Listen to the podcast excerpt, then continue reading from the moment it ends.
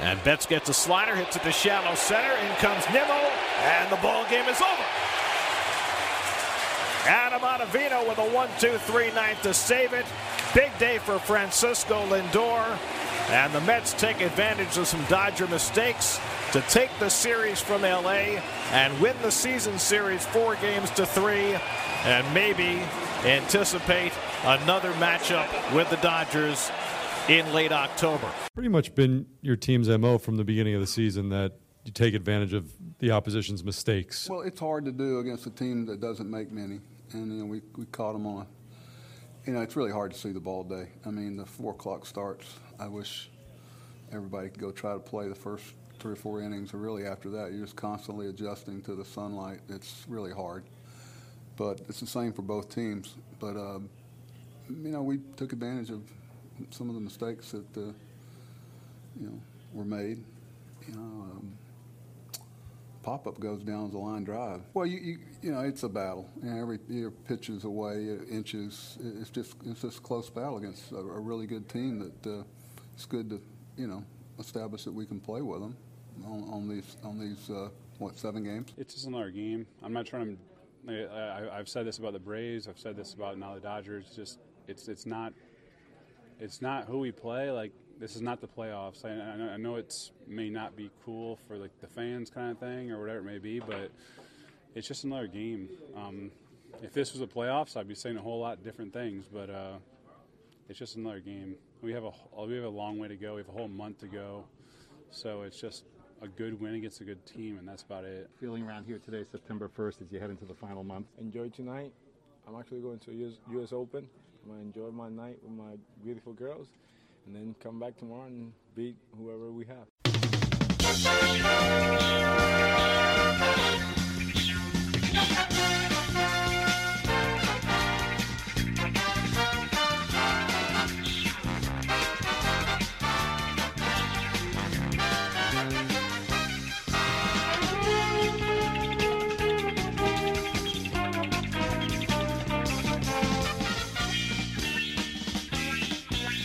It's another edition of the Talking Mets podcast here on this Friday, September the 2nd, 2022. Of course, I'm your host, Mike Silva. You can check me out all the time at the TalkingMetsPodcast.com. Send me a tweet at Mike Silva Media, and you can show up on Apple Podcasts, Spotify, pretty much whatever podcasting service you desire. If you want to interact with me, Mike Silva at TalkingMetsPodcast.com. No G. Mike Silva at TalkingMetsPodcast.com. And I want to welcome in the good folks from the FanSided Podcasting Network, as well as RisingApple.com. Well, welcome to another edition of the Talking Mets podcast. Decided to come to you after the big series against the Dodgers, early Labor Day weekend edition of the Talking Mets podcast. I think Labor Day already started with a big series here against the Dodgers. Really started Monday. I don't know if maybe some of you guys decided to float into the weekend and take the week off and enjoy the baseball, but what better way to really get into Labor Day weekend than to have a big series against two of the best teams in baseball? And I come to you here, and yes, I, you know, normally we do Sunday, but I think after this series, and I had said this uh, right before the series started on the day off on Monday, that with Labor Day coming and whatnot, and with this big series in play, that I was probably going to mix up the schedule a little bit. So here I come with a reaction series, uh, but not just a reaction series looking at the Mets' task at hand because it, we really have hit a demarcation line when it comes down to uh, the season where this Dodgers series really is the last big, uh, if you want to call it warm up. I know if you heard the intro there, Chris Bassitt, Francisco Lindor, even to a certain degree, Buck Showalter, who always says, worry about today. Nothing is bigger than today's game. Don't agree with that. But deep down, I think all of us, and yeah, we're talking as fans we're looking at this as the last big test before the push here to make the uh, the postseason. Not so much about making the postseason anymore about the Mets, whose magic number I believe is now 28 for the division, but uh, more about can they win the division. Uh, but going into the Dodgers series, and it's really the theme of the show.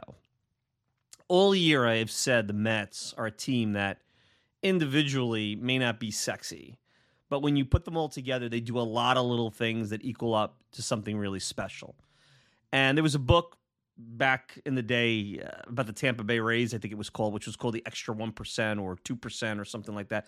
I don't care what it's called. I'm not even going to look it up right now. But I'll say the extra 1% because you heard what Buck said coming in. There's a lot of little things that go on that you have to take advantage of in a baseball game. And really, uh, going in, I had compared the Dodgers, and I, I, even said this on Twitter, and many of you disagreed with it, uh, to this juggernaut. Even though they haven't been in the same sphere as the Yankees, winning you know four out of five championships over span, they've been this dominant, big spending team for about eight years. Heck, they're really not even in the same class as the 20, 2010, 2012, 2014 Giants, who were not great example of maybe where the Mets are as a team. They were not a sexy team. They're a team that did enough to win and, and had a mini dynasty there. I mean, they didn't win back to back, but winning three titles in a span of uh, you know six years or five years that's a big deal. Mean, that's hard to do, as we've talked about. So when the Dodgers came in, I compared them to the '96 Bulls because of the gap between them and the rest of the league. I even did a little uh, intro with Permian versus Dallas Carter in uh, Friday Night Lights, you know, that kind of uh, dramatic theater. And a lot of that is to have fun on the show. But I, I really believe, if you look at the Dodgers up and down, uh, they're a really tough team. I mean, look, guys like Tyler Anderson uh, go over there, uh, Andrew Heaney, and, and they just all of a sudden become these really, uh, I don't want to say elite, but high level starting pitchers. Everybody who goes into that system seems to come out and be better. And you got to give them a ton of credit. So, you know, it's not just been about their um, power of the of the dollar. That's what gets you Freddie Freeman and Trea Turner and Mookie Betts. You know, that does get you there.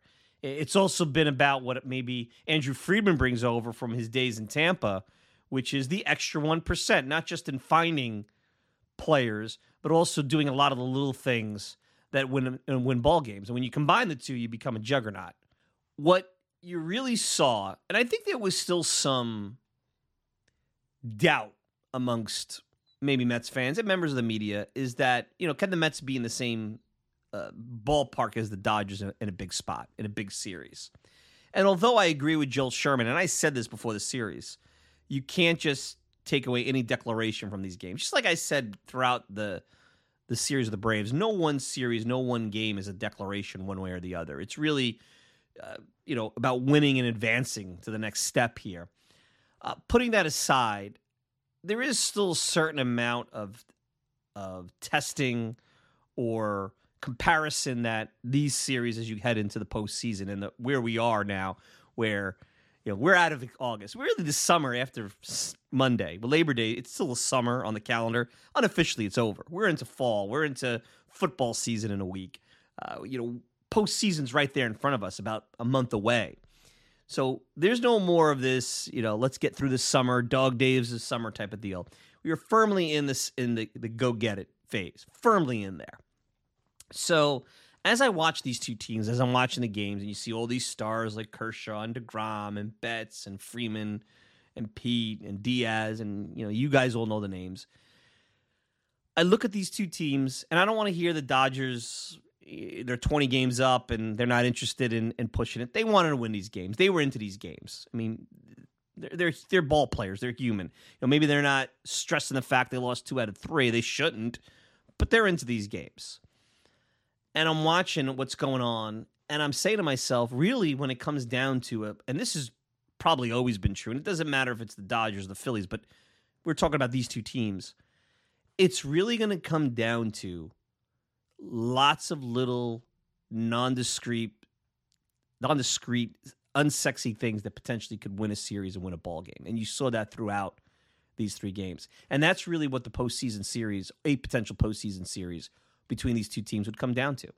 Why did the Mets win four out of seven games uh, against the Dodgers? Well, you know they they did a lot of little things going back to L.A. You know, getting big hits. Our friend J.D. Davis, who's not even on the roster anymore in, in L.A. The Medina save. Pete having a big game against the Dodgers when Walker Buehler was still uh, in the rotation. Uh, last few days, they lost the game because they couldn't get out after getting through the teeth of the Dodgers order. Guys like Turner and Freddie Freeman with the bases loaded and nobody out. Uh, they hit Joey Gallo. Taijuan Walker hits Joey Gallo, and then Gavin Lux has a big two-run single. Same thing with Lux later in the ball game, a big two-out hit. Uh, Brandon Nimmo, game of inches, big catch. I mean, probably not just the best catch of Nimmo's career, but I have to tell you, that's probably one of the best catches in Citi Field history. I mean, somebody actually brought up, uh, I believe his name was Travis Snider. It's been a long time. It's been a decade since R.A. Dickey won the Cy Young Award. But the day he won his 20th game against the Pirates at home last, probably last week of the season, last few days of the season, maybe. Um, Snider went over the wall. I think it was David Wright took a home run away. I mean, Nimmo's catch might be right up there with him. At least it, it, I don't want to put it on the Endy Chavez level because of the fact that Chavez was in a game seven, the ultimate game, but it's up there. So a game of inches, and then Degrom, you know, making the right pitch. I mean, there was a couple other balls hit by Degrom by the Dodgers that could have went either way, but making the the big pitch, game of inches, and then capitalizing on mistakes like they did yesterday. Lux back in the mix again, misplaying a ground ball, misplaying a pop up, striking out in big spots. Uh, thanks to 103 heat by uh, Edwin Diaz. I think the gun's a little hot, by the way. Trayce Thompson channeling the 2006 NLDS. Uh, is Russell Martin somewhere? Uh, getting thrown at home on the single by Chris Taylor. Big play, big play there because it basically took uh, you know Betts out of the uh, a big spot where you could have wrecked the game potentially and put the Mets behind. Um, little things like that throughout. That's really the difference. It's going to be the Mets playing good defense, moving runners over, rough executing with less than two outs, a fly ball, nearly hitting home run. These are the things you have to do to win championships, and none of them in a vacuum are sexy but doing them and doing them well and all of them together lead you to winning a ball game. This is where you got to put aside all the run differential, all the theater that I even have contributed to with with the Dodgers and just say, look, they're a team that's really good. Uh, they're probably not the best team in the history of baseball. Right now, they are a team that has superstars, spends a lot of money, but is really doing well doing a lot of the little things. If you really if you watch them over the course of these seven games in a row, uh, you know, they don't usually beat themselves. Yesterday was an anomaly. And when you make a mistake, like the Mets did when uh, I believe it was Bassitt was pitching in LA, they take advantage and they hurt you. I mean, that, when you really go dive into their lineup, you've got Betts, Turner, Freeman. That's the teeth of their lineup. And that the biggest gap between the Mets and the Dodgers is really there because those three guys arguably are top 10 three out of the top 10 players in the game, maybe on both sides of the ball. The Mets really don't have on the offensive side a top 10 player. I mean, Pete was exposed quite a bit this series because of the Dodgers saying, hey, we're going to just feed you a diet of high fastballs. Maybe you don't fish anymore on the low and away, but we think you can't lay off the high fastball. And that's where your weakness is. And you don't see a lot of strikes already He's, I think Pete has he and Aaron Judge probably see the least amount of strikes. There's data on that in the in the game. We're gonna de- we're gonna tempt you because we know you want to have a big uh, a big hit or you know make a big play in a big spot, and it didn't happen. So you know, the, that's where the big gap is. But then when you get past that gap, where the Mets don't have top ten players on the offensive side, I think the Mets component players certainly are as good, but maybe better.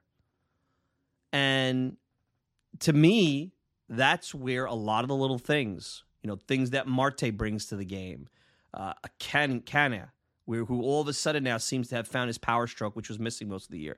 One of the top guys on getting on base. You know, things like that. You know, Ed, Eduardo Escobar, who I think is an underrated defensive third baseman. Brandon Nimmo, what he brings to the table, and what how he has evolved as a, a defensive player. I mean, even Francisco Lindor, who look, I've been as critical of him as as anybody else, but that play up the middle where he flipped it backhanded, I mean, that's a tough play. That's a tough play. So it's really going to come down to that. And, and even in the bullpen, I mean, we criticized the Mets bullpen, and the Dodgers have a bridge that I think is pretty solid but it's not infallible. I mean, their closer, we didn't even see Kimbrel. I mean, unless you think Jake Reed, who I liked, by the way, you guys know that, And I was not going crazy about them DFAing him, but I would have liked to keep his arm around. Uh, unless Jake Reed all of a sudden has arrived and they've they've stolen from the Mets a high leverage relief arm. Not ready to say that, but I wouldn't put it past them. Um, you know, I don't see their bullpen being exponentially better than the Mets. So that's where we're at. I mean, concerns other than Pete when it comes to the series. The Dodgers were not intimidated by DeGrom and Diaz. Uh, I, I, think you guys could agree on that. If you look at it, I mean, Diaz had the really good save, the Timmy Trumpet save on Wednesday night. But yesterday he was, and he's had a couple of those with Philadelphia. I'm, I'm keeping an eye where Diaz, as we've gotten more into September, he's had more bend but don't break outings. And I think that's good because you're going to have higher level teams you're playing against in the postseason who may still be able to, against an elite closer like Diaz, navigate those situations. But it was impressive how he was able to dump his slider, which wasn't working, and just blow blow the competition away with a 103 mile an hour fastball. DeGrom, I mean, he was DeGrom, but they squared up against him a little bit. I mean, he made a couple of mistakes. He made a mistake to Betts, which he paid for, and he nearly made a mistake to, to, to Justin Turner with a fastball over the plate. Dodgers not scared of fastballs, even if they're 100 miles an hour. 103, a little bit of a different situation. So, where does this leave us now with the division? Because Mets magic number in the ballpark of 28. I did some quick math. I believe that's that's accurate. And the the schedule's clearly in their favor. Look, they go 16 and 14, which would be very mediocre against the competition they're facing right now. Very mediocre. But again, I always say this to everybody. September is one of those months where a lot of stuff happens. You remember a name, Jonathan Albaladejo? I believe he might even been in camp with the Mets, but he, Yankees acquired him. He came up with the Washington Nationals in 2007, and he was this lights out reliever throughout that that month when the Mets collapsed and lost the division to the Phillies, and the Nats did a lot of damage against them. Everybody remembers the Marlins and the last of the Nats did some damage against the Mets, and the Nats were a bad team uh, back then as well. He never really lived up to what you know. The guy looked like he was going to be this elite arm out of the bullpen, and you see these things in September. You see guys who are playing for their baseball lives, or guys who have nothing to lose, veterans coming up that are trying to hang on, teams that just say, hey, I- am going to lose 95 games. Let's go in here and have some freaking fun and wreck a season. You see that. Uh, and all of a sudden, you wake up and you're in three tight ball games against a team that has been no man's land and, and was getting blown up, or the doors blown off of them just six or seven weeks ago in the middle of the summer. Now, all of a sudden, they look like every bit the postseason teams that you're going to face uh, in just a few weeks. So you can't uh, you can't just assume that the schedule the Mets are just going to walk in and show up, throw their gloves out, have their bats out, and they're going to win because the Cubs aren't going to believe that, and the Pirates aren't going to believe that. They're gonna, you know, the Marlins aren't gonna believe that. You get an Alcantara game in some of those series; those games are pretty much toss-up games. You're probably not favored in those games. So, 16 and 14 would be disappointing. With that said, you're going to win 100 games here. The Mets are on pace to win 100 games, more than that. You're going to win 100 games. The real question is let's take the low watermark barometer here. Is 100 enough to face the Braves, uh, to beat the Braves, to get, and you control a certain degree your own destiny. You have three games to left with the Braves in Atlanta. I think for my purposes, I really would like to get to that series. And I know if the Mets could, could still use that series as a, as a push the pedal to the metal series and still line up their rotation for the postseason. It's not the last three games of the season. It's not like you have to pitch DeGrom the last day of the season to get in on a division win. But you really would like this division in a position where you don't have to sweat those three games to, at a high level. Do the Braves, if the Mets win 16 games, which is, I think, a very reasonable expectation with the schedule they have in front of them, and get to the 100 win mark. Uh, are, are, are the Braves, uh, you know, do they have 12 losses in them? And I'm not so sure. They have a West Coast trip. We know that. They have seven games with the Phillies. We know that. I'm looking at the Braves schedule right now. They're playing the Marlins this week, and they got Alcantara game on Friday. Goes back to what I said. The Marlins stink, and they probably, you know, they have no offense. But you put Alcantara in there, and um, you know anything could happen. And it's in Atlanta. It was interesting. Daniel Murphy was on a podcast recently, and he talked about how hard it is to play in Miami because of the the energy not being anywhere near what it normally would be for a big league ball club. And I've always said that. It's funny when I heard him say that. I go, I've been saying that all along, but I digress. So you have the Marlins series, and then they go on a West Coast trip to Oakland, Seattle, and the Giants. And Seattle's tough, and they're in a, a, a wild card race, and the Giants not so much in a race, but it's still San Francisco, and it's always a tough place to play. Do they have three or four losses on the West Coast trip? Do the Phillies have three wins against them as they battle for wild card position? So you're looking at maybe six or seven. You're going to say, okay, six or seven losses out there. I don't know in a combination of the Marlins, the Nats, the Mets. They finished the season off with the Marlins again in Miami. Again, there goes back to that no energy comment. I don't know if they have another five losses out of all that. I mean, the Mets could do damage and beat them a couple of times. Not going to be easy in Atlanta, but they could beat them. You know, maybe they get a couple, you know, two. I don't know if those other teams could beat them three times. I mean, the Rockies. It, it makes me feel a little bit better because I thought the Mets were sleepy against the Rockies offensively. Rockies played the Braves tough. I mean, the Rockies played the Braves and Mets tough the last seven games, but still lost. Still lost. Uh, uh, you know, majority of them. So, you know, the Mets are going to have to push this well well past the 100 game mark. I think they're going to have to win about 103 to 104 games. This is going to be like the 93 it's not the same stakes as the 93 NL West division between the Giants and the Braves, but they're going to have to push. I th- I said a few days back, I said ah, 100 should do it, but the Braves aren't going to lose. I mean, I, I saw the, you know, everyone talked about the Braves schedule getting tougher and the Mets having one of the easiest schedules after uh, September 1st. I still think the Braves are not going to lose a ton of these ball games. I think the Braves are going to play at a high level. I don't know if the Mets just play 16 and 14, that very low water bar for their schedule. There, I don't think it's enough. I don't think the Braves have 12 losses in them. That you need 28 combined. That's 16 Mets wins and 12 Braves losses. Do the Braves have nine losses in them? That's that's 19 and 19 and 11. I mean, the Mets really blow through the competition then we have something else there. But it's still these are big league clubs, and the Mets are going to have, you know, they're not going to be able to pitch Ottavino and Diaz and pedal to the metal every game. You know, you're still going to need Trevor May and Lugo and guys like that to uh, to step up. Pete's got to get back on track. You know, when he and Lindor was slumping there through the, the latter part of August, you saw the Mets offense really uh, took a dive.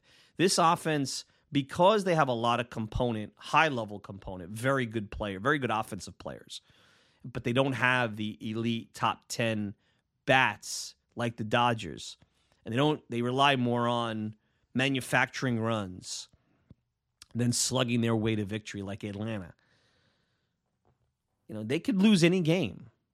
They could, you know, we said this for a while. The difference between the Mets and the Braves, taking of that, is that when they play bad teams, the Braves, they could just bludgeon them. Mets are really not able to bludgeon because it takes a lot for them to manufacture seven, eight, nine runs. They're not going to win 15 to 2 a lot.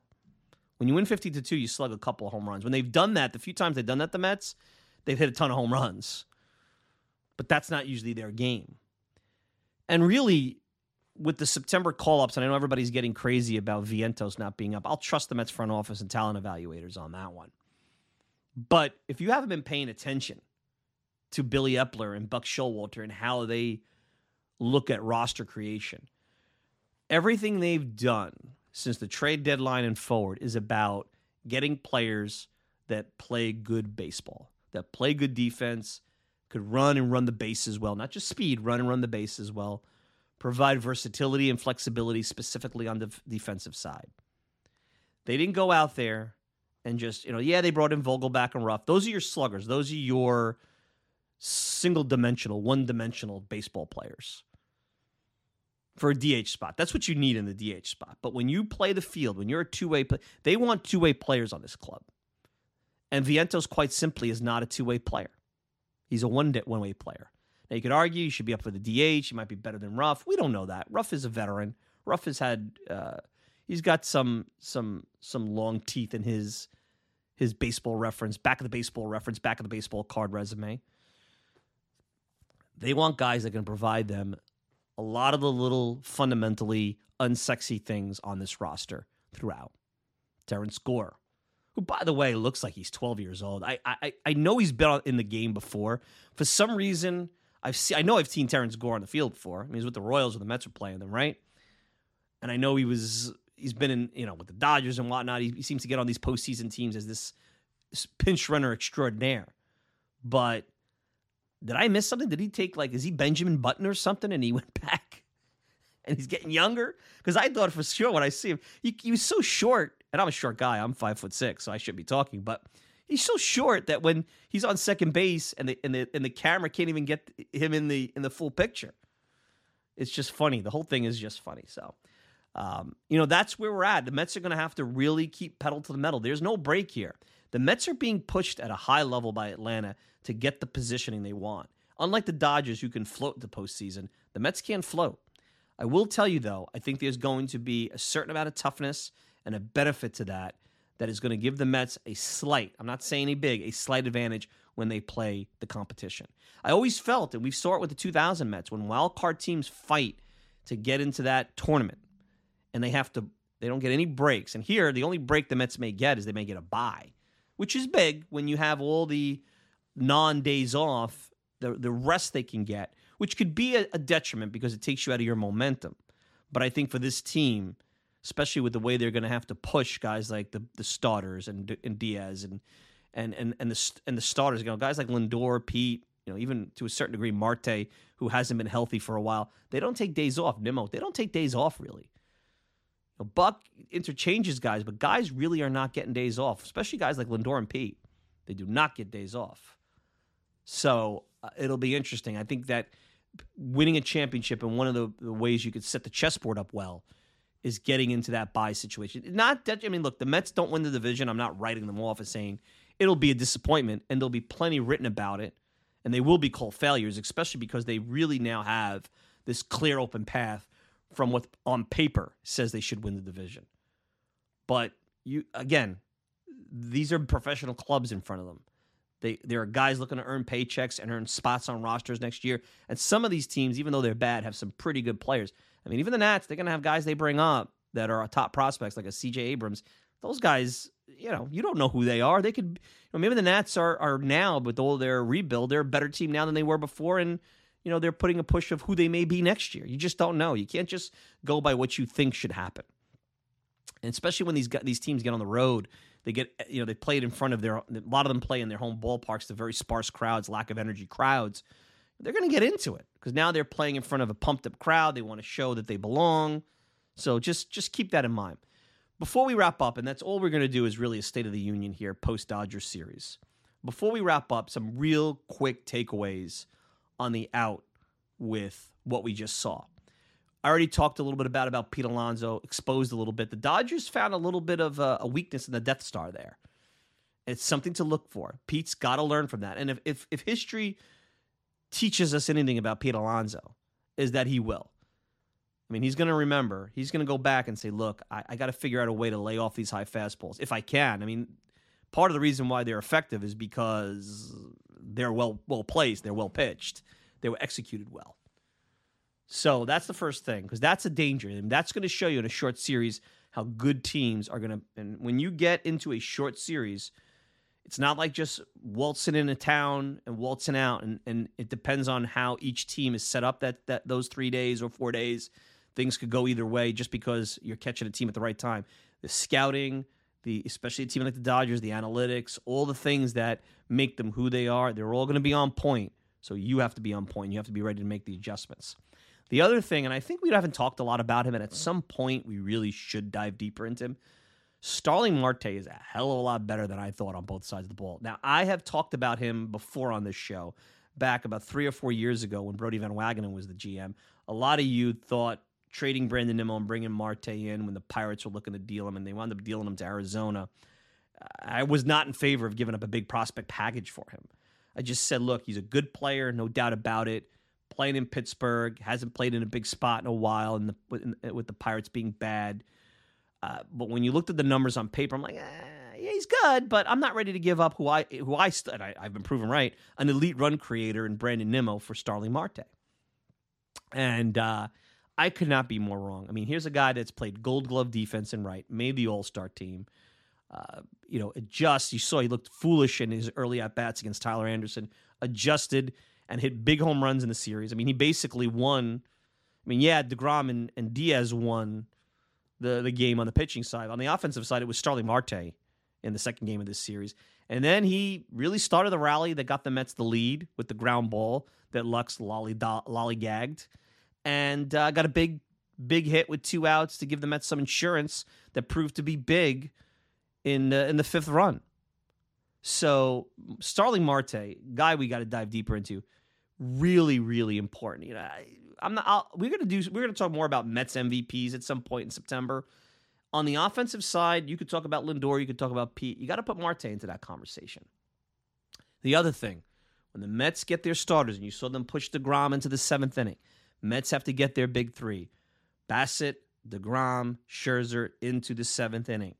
They should have a bar of 100 to 110 pitches. I believe, unless there is something that you see overtly in your eyes you saw, and the concern I had with Degrom this and this last start is that his stuff, he, you know, still his stuff is at, at, a crazy level when it decreases. But after 75 pitches, and maybe it was because of the Dodger lineup and the stress a Dodger lineup puts on you, he his stuff decreased and his command decreased exponentially after pitch 75. He made it through the other next 20 pitches or so, but he wasn't the same Degrom the next 20 pitches, and uh, Turner almost punished him for it. I mean, let's let's put it that way. But you got to get these guys into the seventh inning. Bassitt unfortunately labored a little bit there um, with walks, and that's a killer. You can't walk these guys, especially the back half of that order. You can't be walking these guys. You got to go after them. They can punish you. They have pop. They're not bad hitters, but if you walk those guys, you're setting yourself up for Betts, Freeman, Turner to put a hurt on you. So you got to get these guys to the seventh inning. You've got to make that bridge to Diaz as minimal as possible. The bridge to Diaz will get better. I mean, some promising things coming out of Binghamton last night with Megill pitching, was striking out the side down there. He's on the way. He's going to be a reliever in the back half of the season. Peterson will get a start this weekend against the Nats, but as far as a lefty, I, I, at this point you got to go with Peterson out of the bullpen over Joely Rodriguez. I know Joely has good, you know, a lot of soft contact. You know, his numbers are probably, you know, what he provides are probably better than what his numbers indicate. But he is a loogie. He is a loogie in a world where loogies don't exist anymore. He's a guy that you want to just go out and you have him in your bullpen to go after the, the left-handed hitter in that on that team and then get him out. And that's just not a very valuable asset anymore in today's game in the three batter rule. It's just not. Peterson is a guy that could go to both sides. And, you know, just like Jon Niese went into the bullpen for the 2015 Mets, I think Peterson could play that left handed role very, very well. And and both of these kids they're going to be parts of the Mets rotation. What they could do now is, you know, elevate their games in a small relieving sample size and take those learnings and take how they they're going to be pitching in big spots against big hitters to hopefully become much better rotation pieces next year and going forward. And then while we stay on the topic of the bullpen, has Ottavino arrived? Has Adam Ottavino arrived? We've talked about the Mets' inability to get David Robertson at the deadline, and I still think that that was a punishing non-move. But we forget that Ottavino has been every good as anybody else that you could have gotten at the deadline coming out of the bullpen. He's re- here's a guy that's reduced his walks. His numbers aren't great on back-to-back days, so that's something that to watch out for. But he showed that didn't bother him yesterday. That slider is wipeout, and really the one thing that one thing, and I don't know if they've what they've done to improve. He doesn't talk a lot to the media. The media hasn't even focused in on him, which is interesting. I think they should start looking at him more. Is he's reduced his walk rate by almost 50%. He's a guy that walked four five per nine. He's you know, he's a little two, two and a half. Guy that walks two, two and a half, has the strikeout pitch like he does. Very hard to elevate him. You know, he's a guy that if you if he if he doesn't locate his fastball, you saw that with the Castellanos home run back in in, in late spring. I think that was Memorial Day weekend, maybe going back there, maybe a little bit before or after um, when he had that the game they came back with the plumber home run. When he does when he lo- uh, when he doesn't locate his fastball, he's imminently hittable. He'll give up the home run. He's given up a few big home runs, but that slider, the fastball, when it is located, you can't elevate it. That's what you want of your bullpen. No walks, guys who have pitches that can't be elevated that really are going to stay on the ground. It prevents the big inning. It prevents from the heartbreak. And he has been an excellent bridge to Diaz. I mean, those are six outs. Diaz Ottavino, maybe it's Ottavino Diaz, Diaz Ottavino, depending on it looks like very clearly Buck is going to use Diaz against the best hitters in the lineup, whether that's the eighth inning or the ninth inning. Uh, that to me is a very solid six outs. Would you have liked Robertson because of his pedigree and because he's a closer and he's got a better resume and, and a longer resume than Ottavino? Is Ottavino going to turn into a pumpkin? Because this is very much an anomaly in his career. At this point, maybe you have to keep that in the back of your head. But he's been good all year. Maybe the Mets have figured something out. Just like the Dodgers figure stuff out. Mets are trying to be the Dodgers. They can figure stuff out too. And then finally, and I said this earlier, forget about Vientos, forget about you know anybody in AAA, Alvarez, who now is hurt. The Mets are focused on run prevention. That's it. Any move they make, Terrence Gore, Marrero, uh, when Guillorme comes back, they want guys who are really good at doing little things base running, defense, hitting the cutoff man. That's what they want on their roster. Now, you're not going to make a roster of Terrence Gores and Marreros that you'd be a bad team. We're talking about backups. But even going forward, is Billy Eppler running this this this this team, they're more likely to get guys like Mark Canha and guys like Marte who are really really good, but not elite maybe in the next tier because they play both sides of the ball. They're going to go for guys like that before they go for Schwarber or Castellanos because they're more they're more balanced. So keep that in mind as you go forward, as you expect the Mets to do things. They're telling you who they are under Buck Showalter and Billy Eppler. They're telling you right now. And that's how they're going to be for the next four years at least when they're contenders. So if you don't see Vientos in the lineup, there's a reason. They don't believe he can contribute to those kind of things. They don't think he has the versatility. He certainly doesn't have the versatility on the on the defensive side. And they've got a left-handed DH who's played at a very high level since they acquired him in Vogelbach. And Ruf, they've invested in him. They had to pay an expensive package of prospect capital to San Francisco. He, he came through with a big at bat on a sacrifice fly, nearly hit a two-run homer yesterday. That they they invested in him. They're not pulling the plug on him now. That's not how you do things in Major League Baseball when you make a decision, you know, you don't write it out stubbornly to to the, the detriment of yourself.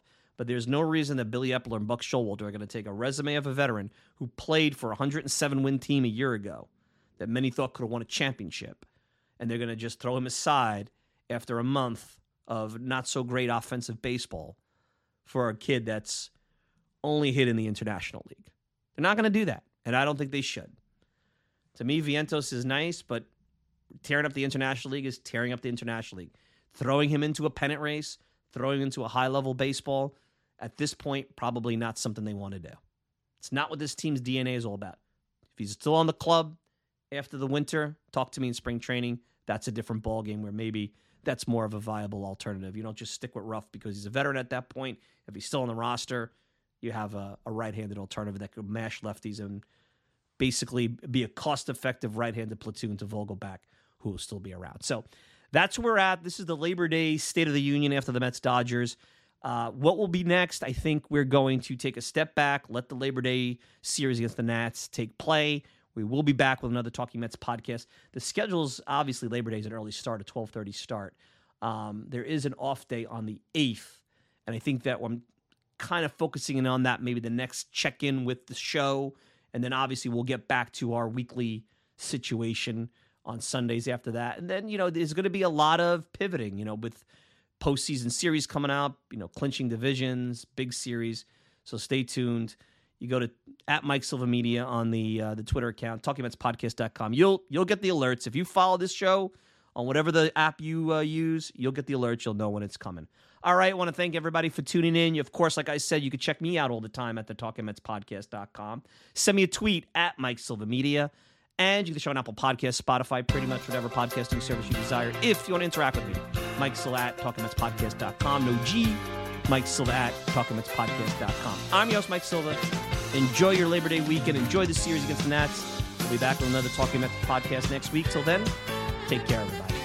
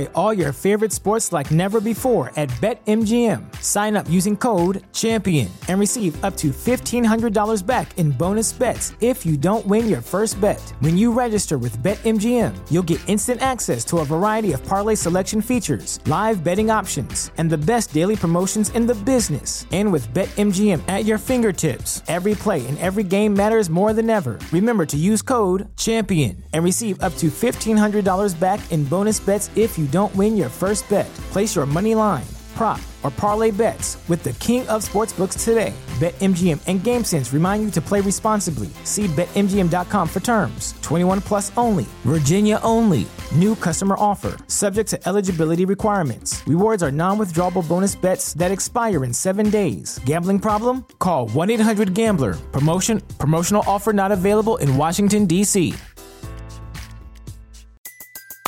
Everybody in your crew identifies as either Big Mac Burger, McNuggets, or McCrispy Sandwich.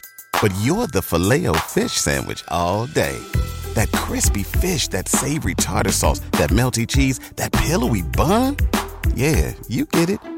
Every time. And if you love the filet of fish, right now you can catch two of the classics you love for just $6. Limited time only. Price and participation may vary. Cannot be combined with any other offer. Single item at regular price. Ba-da-ba-ba-ba.